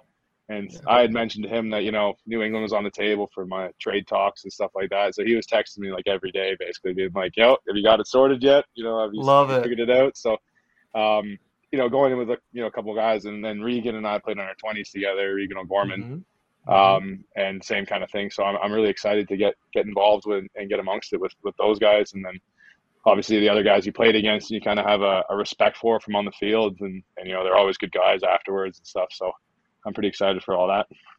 For sure, man. It's, it's it's it's exciting to see all of these Canadian players coming into the Free Jacks. I've told um, all of our uh, people that are in the Outriders including Bozo, that I'm totally cool with the Canadians coming in as long as USA continues to beat Canada in rugby. I'm good with it, man. Uh, you guys can be Free Jacks, but uh, yeah, for sure. Um, yeah, fair play. Yeah, for sure, man. Um, you know, talking about that trade, um, were you among uh, the players that were able to experience Fort Quincy um, while when Atlanta came up here and and visited? Yeah, that was uh, that was also another kind of key factor was the uh, the game day atmosphere in New England is yeah. incredible. I, I, I like to think there was a really good one in Atlanta as well, but you know mm when we played that game, especially at the end of the season there, uh, when it was nine seven, the, the final mm-hmm. score. Like I thought that was one of the best games we had played all year, and, and the fans really kind of brought it in. Mm-hmm. Um, my parents actually made the drive down for that game, and they were they were oh, pretty nice. amazed at uh, uh, basically the atmosphere of the field. And so when I told my dad that, uh, he was pretty excited as well because he, he might get to come down and catch catch a couple more games. That's I think great. his only his only complaint was that the beer tent was a little bit too far from the stands. Yeah, that's but, one of uh, the things that, I mean, they have to correct. Yeah, yeah. yeah but you know, it could be worse, right? Yeah. Bring back the beer boys. Bring back the beer boys. That's what I'm gonna say. Beer here. Toss yeah, it. The hand, the hand comes up. Yeah. There's, I mean, there's a couple of places where it's it's you know they don't even have beer sales at the games and stuff. So yeah, you know, Hoboken, New you, Jersey, being one of them. Ugh, yeah. So awful. so if you have to walk just a little bit, you know, it's better than not having it at all. Exactly. Yes, sir. Yeah. Um, really won't affect me too much on game day. I hope so. yeah. Especially while you're playing, about. right? exactly. yeah. yeah. Um, so you know, obviously, we're talking about the um, the atmosphere at Fort Quincy, the Free Jack fans. We bring it every single home game, and even some away games that we make it to. We're we're very vocal, and we pride ourselves on being intimidating to opposition and making sure that they they know that we are there in the stands. So yeah, it's very encouraging to see that you know you appreciated that, and that's a factor uh, for you to come to New England. What has yeah. been your conversations like with performance director Tom Kindly and head coach Scott Mathie? Have you spoken with both of them? Yeah, so I, I spoke to Tom quite a bit, kind of leading up to the trade, um, mm-hmm. just seeing you know basically where the team's at from from the off season and all that stuff. Because obviously I'm not too dialed in with some of the moves they were making before I, mm-hmm. I, I made the team, and um, so that was always good. He, you know, he had a lot to say about you know where they were going and some of the changes they're making and all that stuff. So that was exciting. And mm-hmm. then I talked to Scott this morning, um, nice. actually uh, phone call from South Africa. There, we just we just kind of caught up, and he wanted to hear kind of you know where I'm at and how excited, like basically what what I'm hoping to bring to the table, and then he kind of gave me a couple of his expectations as well, and uh, I I was really happy to see kind of how they aligned, um, and kind of from what he what he thought of me and how I'm going to fit into the team. Uh, was pretty exciting, obviously, from, from hearing that from a coach. So um, I'm really excited to work work with both of them, kind of going forward. That's fantastic. Yeah, we're super excited to have you on the Free Jacks. Um, your Canadian compatriot Andrew Quattrin confirmed on this show in episode 51 that you he would be regrowing his mullet uh, that was so famous in previous seasons. Um, any possibility of a wild hairstyle for yourself planned? Uh, you know, when you join up with the squad next season, because we've got some guys with famous hairdos. Yeah, no, I well, I mean, I did have a mullet for a little bit as well. Um, mm-hmm. There's no way I'm competing with Kyle's. So uh, I'm gonna have to come up with something something new, I guess. I'm more of a I'm I'm more the mustache guy. I'm, I'm bringing the mustache to the table. I was gonna say the mustache game was very strong. Yes, yeah, very strong yeah. there. Yeah, I mean, obviously, I can't uh, I can't compete with Kyle's mullet at all. So, um, it's a it's a good one. So I'm I'm interested to see how Q does it. You know, the two of them in the front row will be quite a look. It's gonna be good. Um, it's gonna be but, real good. Uh, yeah, I mean, we'll see if I can grow the hair long enough to get a mullet going before the season starts, but uh, I'm There not sure go. if we'll get there. We'll see what happens. I'm gonna let Bozo take over for now. Yeah, I get excited about haircuts, man. As you can clearly see, haircuts are my thing. Love loving the hair. Um, but no, I mean, uh, so in our in our Outriders chat, Phil had mentioned, uh, you know, me, him, and Dave, and and Dan from Quincy, whose real name is Dave. You'll you'll figure that out. Uh, we always bantering it up. Uh, have you? And I always refer to Atlanta as our deranged cousins because of the shared ownership there. Has there been any banter from them coming in, like, "Hey, see you soon, buddy," or all this other stuff being Uh, being in the not- East? Not quite yet, but uh, I know a lot of like, a lot of the boys are pretty excited, and I'm, I'm pretty excited to uh, to play against them next year. Like obviously spending three years there, and we we had kind of the same core group of guys for the majority of the years. Um, I'm really excited to then get to get a chance to play against them, and, and uh, after knowing them for so long, kind of bring that on. And I'm sure there'll be uh, you know more chirps as we get closer to it because uh, a lot of the guys I'm I'm pretty close with still. So I'm excited for that as it's going forward. Yeah, it's it's been good as a fan, uh, and I'm sure Phil will echo this. uh, like to see, I mean, obviously a lot of you guys already know each other. Like you'd already mentioned, you knew Josh and Andrew from from the Canadian setup, and other and other players like Reegan you'd played with before. So it's just interesting to always find out when we do these interviews, like just how far back some of the players go, and you guys know each other quite well, uh, because obviously there's not super huge media coverage from like ESPN and stuff. So there's not a Mhm. lot of like the storylines. Someone would have to kind of do the digging and understand that, oh, all these guys are Canadian, so they probably have played to, you know, on the national team together. So it's good, good to always hear those stories. Uh, but another uh, kind of off a rugby subject, like what do you do outside of rugby? Like when you're not playing pro rugby, what are you doing? Uh, in season, uh, it's a lot of Netflix uh, video games, and and uh, I uh, I also play guitar as well, so I try to get all three of those in at some point. Usually, wind down the night with Netflix, um, and uh, basically just kind of doing that. And I'm a I know Josh is a big coffee shop guy, but I also love visiting uh, coffee shops from here and there, and just kind of spending spending some time there. You know, a bit of reading and, and just kind of relaxing and switching off from rugby. Those are kind of my outlets.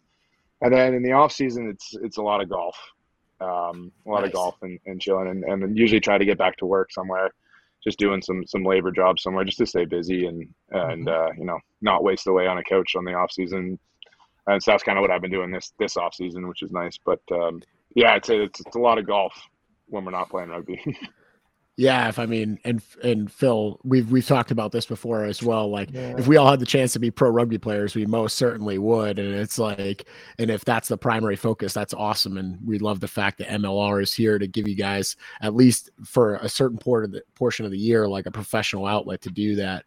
Um, so hey, I usually ask players if they're ready for the New England winter. This is like my big question. Obviously, you're from north of where we're at, so like I always say, like, hey, when you come up to New England, you're actually coming down, and then Yeah. to make matters even like more complicated with the cold, I believe it's colder where you are, not just because you're north, but also because of that Great Lakes kind of vibe, all that weather coming in there. So Yeah, one of, you- one of the facts. I mean, I don't know for sure if this is you know 100% true, but it's a fact that you know lots of Ottawa people will tell you is that we're actually technically the coldest capital in the world, the coldest capital city in the world. Um, which is you know we get quite a, a span of temperature.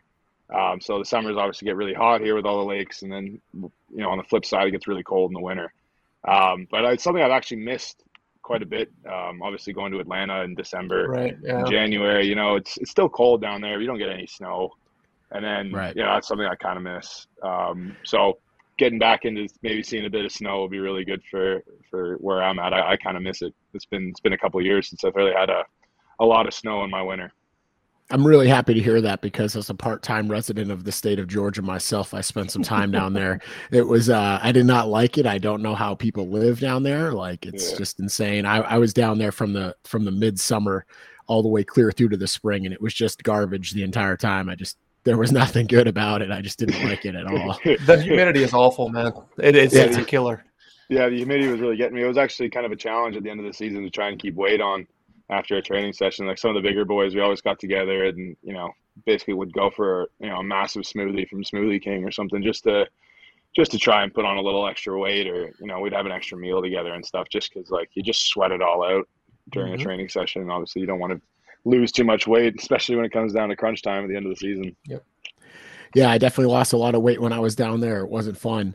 Uh, on our last episode, uh, the performance director Tom Conley, I had asked him, I was like, you know, he was talking about bringing in and onboarding new players, and as a joke question, I asked him if there was like any kind of cold weather prep because he, you know, and he had said that all the Southern Hemisphere guys, uh, uh, you know, have trouble coming up. They just wear like a sweatshirt and they think it's cool getting off the plane in, in Boston in January. Um, but being basically a cold weather expert, kind of, uh, he said that they were looking to appoint someone. Can you round up the Canadian boys and maybe teach these guys what's up with cold Yeah, weather? absolutely. Yeah, I know. I, I always get the obviously you always get the the jokes about being Canadian, how you don't get cold, and you know we're we're pretty used to it. But you know, I think most of it just comes from experience of being prepared for all of it. You know, like we're not outside in a t-shirt when it's cold. We always have a you know the right winter jacket and you know we the right boots and stuff, and you just kind of make it work. Yeah, so uh, yeah. I'll get the Canadian boys together and we'll maybe get a little class going in between one of the sessions and just teach them what they teach them what they need to know. The cold square. boys. Yeah, Yeah, the cold that's it. boys. yeah, the cold boys. well, yeah, I mean, uh, obviously you were with Atlanta, but when we played Toronto at home, our first home ma- match last season was there was it was snowing, and I, I think I a lot of the one. yeah a lot of the foreign players and the Free Jacks had mentioned later on that that was the first time, not that the first time they'd ever seen snow, but the first time they'd ever played in snow, and they were like they thought it was insane. So yeah, Yeah, I'm glad you're it. well prepared. Yeah. But see, Yeah, now with all this Canadian talent, we're well prepared. We're steeled up for those March games. We're going to Yeah. crush some people. Hell yeah, we hope hope so. Yeah. Yeah. And then so um one of my other my questions are kind of all over the place here, but like if you could have any skill set and like any kind of like body type of playing rugby, like what position would you play? Ooh, that's hard because I've only ever really known second row. Um, I think you know maybe if I was a little bit faster, I'd take playing uh, blindside flanker. I think that's uh, I've had a couple opportunities to play there, and um, it's something that I'm kind of working on building the skills towards being a blindside flanker. I know I'll never get there, but if I get close, it'll be fun. Um, Nice. but uh, yeah, I'd say that's probably my most fun. I think you you kind of have the the least hardcore responsibility on the field, and you just get to kind of go out and hit things and insert yourself where you want, and, and kind of be able to play if you want on the outside channels or the inside of the field. But kind of the way my career has gone, I've been a, a second row line out calling kind of guy. So you know, there's a bit of responsibility from the line out calling that you need to you need to wear if it goes if it goes good or bad. So I'd, I'd say playing, playing blindside flanker would be uh would be mine. Yeah, I think at listed you're you're listed on the sheet at six foot six, so I think your your destiny was already foretold with that. Unfortunately, with the second yeah, row. yeah. No, I've never, uh, I've never really made it out. They, I was a bit of a beanpole my first play, first kind of time playing rugby. I was pretty tall, but, but but pretty skinny before I kind of filled out. And they they put me out in the back, so I was an inside center. Told my dad that he didn't quite like it too much. He's he's your old school second row as well. So Nice. um, once they found out that I'm not, you know, I don't have the highest top speed in the world, they uh, I got kicked Yeah. to the forwards, and and it's never been never been looking back from there. I feel like even if you had a good top speed at six six, they'd be like, "Hey, son, it's Yeah. time." Yeah. they just Yeah. bring you, like, Exactly. move you yeah. So over. So I didn't really have much of a shot. yeah. Well, hey, second row is a good place to be. Oh, I love I it. see. Yeah. no, I love I think all of our guys that are a part of the Jacks Ranger show in terms of creators and outriders, we've all played second row at some point or another, including Dave, who started out as Yeah. a second rowman. Uh, so that's kind of cool. Yeah, Yeah. no, I, I've I've always enjoyed playing second row. It's it's kind of something that it's kind of a part of the identity now. But you know, it, it's it's a position I really enjoy on the field. So I mean, I can't. I can't. I can't remember. Are you a taped ears guy or are you a scrum cap guy? Uh, I would be taped ears if if I needed it. Um, but I, I tend not to unless they're they're hurting me a bit. Unless I've done something to them in the week prior and they and they've mushroomed up a little bit. But uh, at the moment, you know, after I played uh, played a year in England and they both kind of got pretty mushroomed up up there. So you know they're pretty hard, and so I don't really need it anymore. You know, you might see it a couple times during the season, but um, yeah, for the most part, it's just just au naturel. Nice. We What get would you say your chiming in here. Sorry. Oh, send it. Yeah, send it. The fastest player on my club for a couple years was a second rower. I find that hard to believe. Stride length. It's stride length. If Yeah. he can move his feet, that's stride length. He covers Yeah, distance. That's why I'm Usain sure Bolt was so fast. Yeah, I'm sure there's a couple out there, but uh, unfortunately, that's not me. I don't It think I'll be the fastest. either. I don't think I'll be me the fastest guy on the free jacks this year. I don't. Uh, I don't see that happening. You're out of the competition already. You- All Yeah, right. I mean, I'll, I'll push the guys and I'll I'll make a joke out of it, but uh, I think we'd be in danger if I was the fastest guy. It's fair. That's fair. So, uh, what do you think is your greatest strength as a rugby player? I I think it's my work rate. is is mine. I think um, just uh, you know, there's no. My old man kind of brought in that to me when I was playing hockey and, and playing rugby. He, he didn't really care if you know I missed a skill or you know kind of messed up on you know things like that. He, he only really got after me if I didn't work hard, if I was being lazy playing hockey or rugby. Um, so that's kind of something that's been built into me for a little bit. So um, you know, if I if I have a game where there's a clip with me being a little lazy, my old man will bring it up to me and he'll you know he would say you know you, you missed this because you didn't work hard enough early. It wasn't a skill thing. It was you did get there in time or you didn't you didn't work as hard as you could have there. Um, and that's kind of something that's been passed on to me. I think my dad's the hardest worker i've ever seen. So um, I, I i'd say that's my my top skill.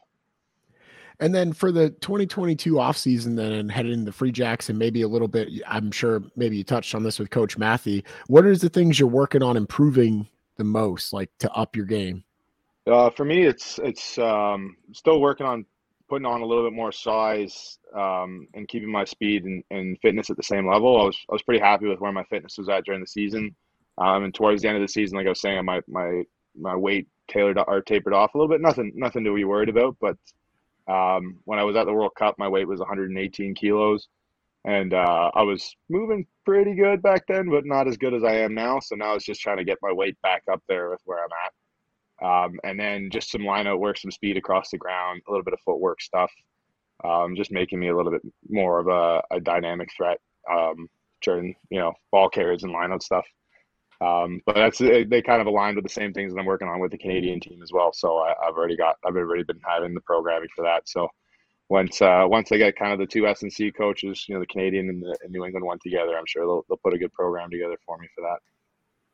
Sounds good. And then the last one for me, favorite MLR moment so far? Oh, um, there's a, there's been a couple. I got kind of lucky in Atlanta. They going to the finals there last season. You know, obviously we didn't win, but that was that was an, incredible experience in itself.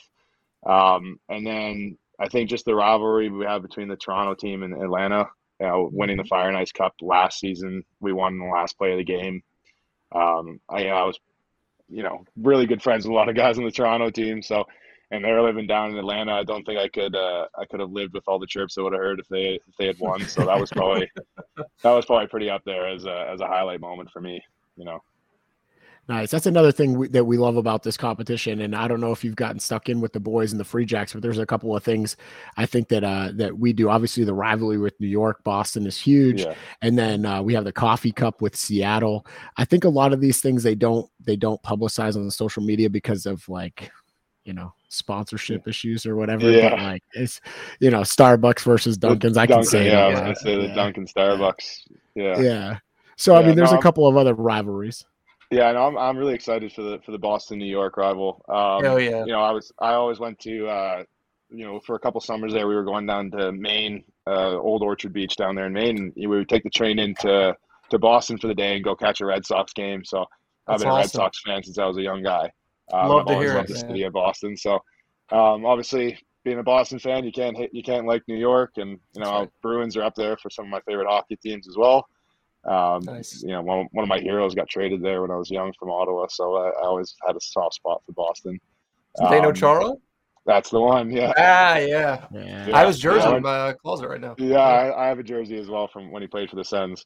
Uh, didn't quite get the Boston one, so I've always had a, a good spot for Boston, and you know, can't be a Boston fan and then also be a New York fan. So exactly. nope, doesn't work no. like that. No, it's no, oil. It's, it's oil and water like that. Exactly. Yeah. Actually, I think what I was going to mention earlier when you were talking about you know Fort Quincy, I think the second year we were in the league, the, the first full season we had at the end of the season, we played you guys in the last game, mm-hmm. and we were going to play New York in the Eastern Conference uh, Finals right. there. And as we were walking off the field, all year the, the chant was "Beat New York," and I was like, I had yeah. never seen a fan base so loud for another team to beat New York. Yep. I guess not even their own team, and they're just you know this is an incredible amount of support just from you know a rival team. I was like, this is incredible, and that's that's kind of like mm-hmm. you know uh, the, the, mark of a good fan base. For sure. To yeah, say that hatred... we're crazy and obsessed is like is not doing it justice. We are no, insane. Yeah. Yeah. No, I've never ever had a team cheer for us as we're walking off the field at an away game and that was it was incredible because during the game they were not cheered for us. Nope. no, no, absolutely not. Now Phil sits in section five. If you need to find him in the stands, you can see him in the top right corner there as you're looking at it. So Yeah. yeah, That's me. Yeah, the, normally like the tallest guy around there in Screaming. the center of the uh, yeah the center of the Yeah. stands. Exactly. Yeah. Um, yeah, man. So um, I did want to follow up here. Dave had uh, mentioned that uh, it took him 40 yards to get to top speed. Was the only problem for the uh, the galloping giraffe there on his team previously. Yeah. He did have a question that I wanted to uh, circle back to. He says, "Welcome to New England. What will you miss about Atlanta?" Uh, well, there's I think there's lots of things to miss about Atlanta. Like like I said, I've been there for three years, so a lot of my relationships with the guys down there are pretty close and pretty tight knit. So Mhm. I'd say those are those are probably some of the things. that- and I, I was even really close with the coaches. Um, they're they're great coaches. They were really good for me. They were they um they really helped me out. Um, especially this move in the off season. You know, they kind of understood what was going on between all that, and they were they were happy to to help me out and make sure that I was going to a place that I wanted. Um, so I, I have nothing but respect for the two coaches there. They're, they're great guys. So I, I'd say probably just the relationships and the in the culture that we had in Atlanta. Um, something I miss, and obviously I'm really excited because I've I've heard nothing but good things about the culture in New England. So those are, you know, that was something that was really important to me when I was trying to figure out which team I was going to, and uh, you know, talking like I said with Josh and, and those guys. You know, they have a really good culture, so I wasn't too. wor- I'm not worried about it at all. But that's probably what I'll miss most about Atlanta. For sure, yeah. It's I've been there many, many times. I'm originally from North Carolina, so there's a bit of a there. Look, there you go. Yeah, that, the Coca Cola, huh? The Coca Cola plant. Yeah, yeah. that's a, actually a really awesome place to go in Atlanta. There, the Coca Cola plant. But um, as Yeah, a that was- Charlotte guy, yeah, sorry. Oh, I was just gonna say that was something we did the first year um, with a couple of our guys. We went down, and I was like, "This is incredible." I didn't even, I had no idea, but you know, it's, it's hard hard to find any Pepsi products in Atlanta. that's Oh, true. yeah. Yeah, yeah. You know, that's Yeah. something I'm kind of excited for. You know, just a change of uh, change of soft drinks when I get when I have a cheat meal every now and then. There you go. Nice. Uh, Pepsi originally from North Carolina. That's where I'm from. So Charlotte and um, Atlanta have a rivalry going on as like the biggest, you know, uh, southern cities, I guess. And the sports teams don't like each other either. So I've always hated Atlanta uh, for those reasons and stuff like that. But um, Yeah. let, let's talk about real quick here. Um, we always like to do this with our international uh, players that come on, even though you're considered a domestic uh, qualified player in MLR. Uh, give us a Boston accent if you can muster one up here. Oh, uh, you mean like talking like packing the car and having yad? It's not bad. Oh, It's Whoa, not bad. whoa, whoa, whoa! This could be hot take here. That could be the best one yet. Who's, That- who's that That was Yeah, pretty solid.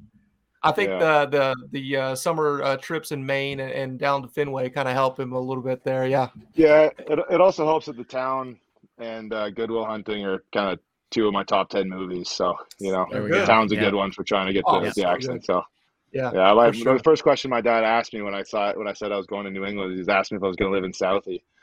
Uh, so Oh, jeez. nice. I don't I don't think that's that's on the table. but We'll find out. I mean, I don't really I mean, I- I think so. I think that one of their houses in is in Dorchester, and I believe that's as Oh. Southie as it gets, right, uh, Bozo? yeah. Yeah, I don't know. I was an I was an East Boston guy when I Yeah. lived there. I have no idea about the South We're- End. We live, uh, both of us live in uh, New Hampshire, so we're like, what? I don't know. Yeah. Yeah. no cities Yeah. out here. I got no Yeah. clue. I think I think we'll probably be closest to Quincy as possible. I'd imagine. So yeah, for sure. Yeah. Um, Yeah. All right. Well, one of the last things that we like to do on the show is what's called one word association. This is sponsored by our friends at Stormalong. This is Mass Appeal. Uh, Bozo, I know that you like this one. Um, actually, or I don't know if you, this is, I think this is your least favorite uh, offering that Stormalong has, but I will say that it's my girlfriend's. Red skies at night. Red skies at Red night. is my skies at least. night That's the second least, but that one's Yeah. good. I like it. It's Yeah. nice. They're all good. They're all good. They're all amazing, is the is what I wanted to say there. Um, I'm going to say one word, and or maybe two words, and the first thing that comes into your mind, Oh, just throw it back at me, okay? all right, The first one is going to be easy. It's Canada. uh, Tim Hortons. that is so true. You see them everywhere in Canada. They're like Dunkin' Donuts around here. Yeah, I mean, I worked in Tim Hortons for a bit, so I've always got a uh, in high school. So you know, that's kind of kind of got a soft spot for that. When Caitlin and I went to uh, see the Free Jacks play up in Toronto, we went there every single morning. I loved it. I loved Yeah. it there. Um, the next one, the next one is Atlanta. Uh, heat. yeah, I would- say humidity, but yeah, it's it's hot as hell. heat, humidity. you know, I, I, that, the temperatures they're at, it's it's pretty much potato tomato there. for sure. Yeah. Uh, the next one is Josh Larson. Second row partner. Yeah, oh yeah. Yeah, the next we're- one is hockey. Sorry, Um, childhood. Boston. Bruins. Final one is Free Jacks. Uh, first word that came to me was rivalry, but that's only because I'm just still getting new to still getting new to being a free jack, I guess. So That's all right, man. Uh, now just You gotta focus on text all the deranged between- cousins and tell them Yeah, Yeah. exactly. that they're Deranged. deranged like cousins now. They're deranged. yeah, Deranged. All right, that's uh, all that we got for the one word association. I wanted to open up the floor for you, um, Conor, to speak directly to the Free Jacks fans, the Rangers, as we like to call them. Um, what would you like to say to them going Yeah, I into the just- all season here? I'd say I just uh, I'm really excited to to join up with the team after you know we got a couple of things with international duties, and then I'm coming down for a little bit before the preseason really starts, just to, to get my feet in the water. But I'm really excited to be uh, part of the the Boston sports landscape as well. It's something that you know it's it's pretty pretty high up there in terms of uh, sports cities, I'd say, in the world. So I'm really excited to be part of that and, and to kind of get stuck in next season and and hopefully bring it bring the shield back. That would be fantastic. Uh, yeah, yeah, let's go. Yeah. Um, hopefully, we can get over that hump uh, with the Eastern Conference Finals and make it to the finals this year. That's that's kind of what I'm hoping for, but we'll see what happens. Great year Mhm. last year. Just gotta you know take that next step. But um, Yeah. appreciate you coming on here. I know Conor that you're going to be a key factor for us going forward with the Free Jacks. Um, we like to say one word to exit the video. We actually always say it in the stands every time the Free Jacks score a try. We've got Dave, who's not on the video right now, that was uh, sending some questions your way. He's got a huzzah sign that he holds up. So we're going to say huzzah in three, two, one. Huzzah! Huzzah. All right, Rangers, tell us how we did. Send us an email at jacksrangershow at gmail.com. Interact with us on social media. We are on Twitter, Instagram, and Facebook. Make sure you're liking and commenting on our graphics and everything else that we post on there. We would greatly appreciate it. If you want to help out the show in any other way, we do have a merch store at jacksrangers.com that you can check out. Also, if you want to give us a five-star review, that would be fantastic on whatever whatever podcasting platform that you're listening to this on. Make sure that you're continuing to ride along with us as we put out at least one more episode in the month of September. And then from there, we will see what happens in October, at least one episode going forward until we reach the preseason. Did want to quickly mention if you're missing your rugby, Mystic River, which is the development slash feeder club for the Free Jacks, has kicked off their season with a week one win over White Plains. The next game that they have up is this coming weekend at home in Malden. That will be against the New York Athletic Club at 1 p.m. at Pine Banks Park in Malden. Hope to see all of the Rangers out there on September the 17th. There will be a Jacks Rangers show presence at that game, cheering on our boys in blue, the feeder club of the Free Jacks, Mystic River. Go goals. With that being said, I appreciate everybody that's been listening here in the off season. Hopefully, there'll be some more signings announced for the Free Jacks. Obviously, we've got Josh Larson back in the fold, the captain of the Free Jacks, hoping to see more player signings. And of course, we have all of the management team returning for next year. Exciting times to be a Free Jack fan for sure. So saddle up. Let's ride. Huzzah! Woo!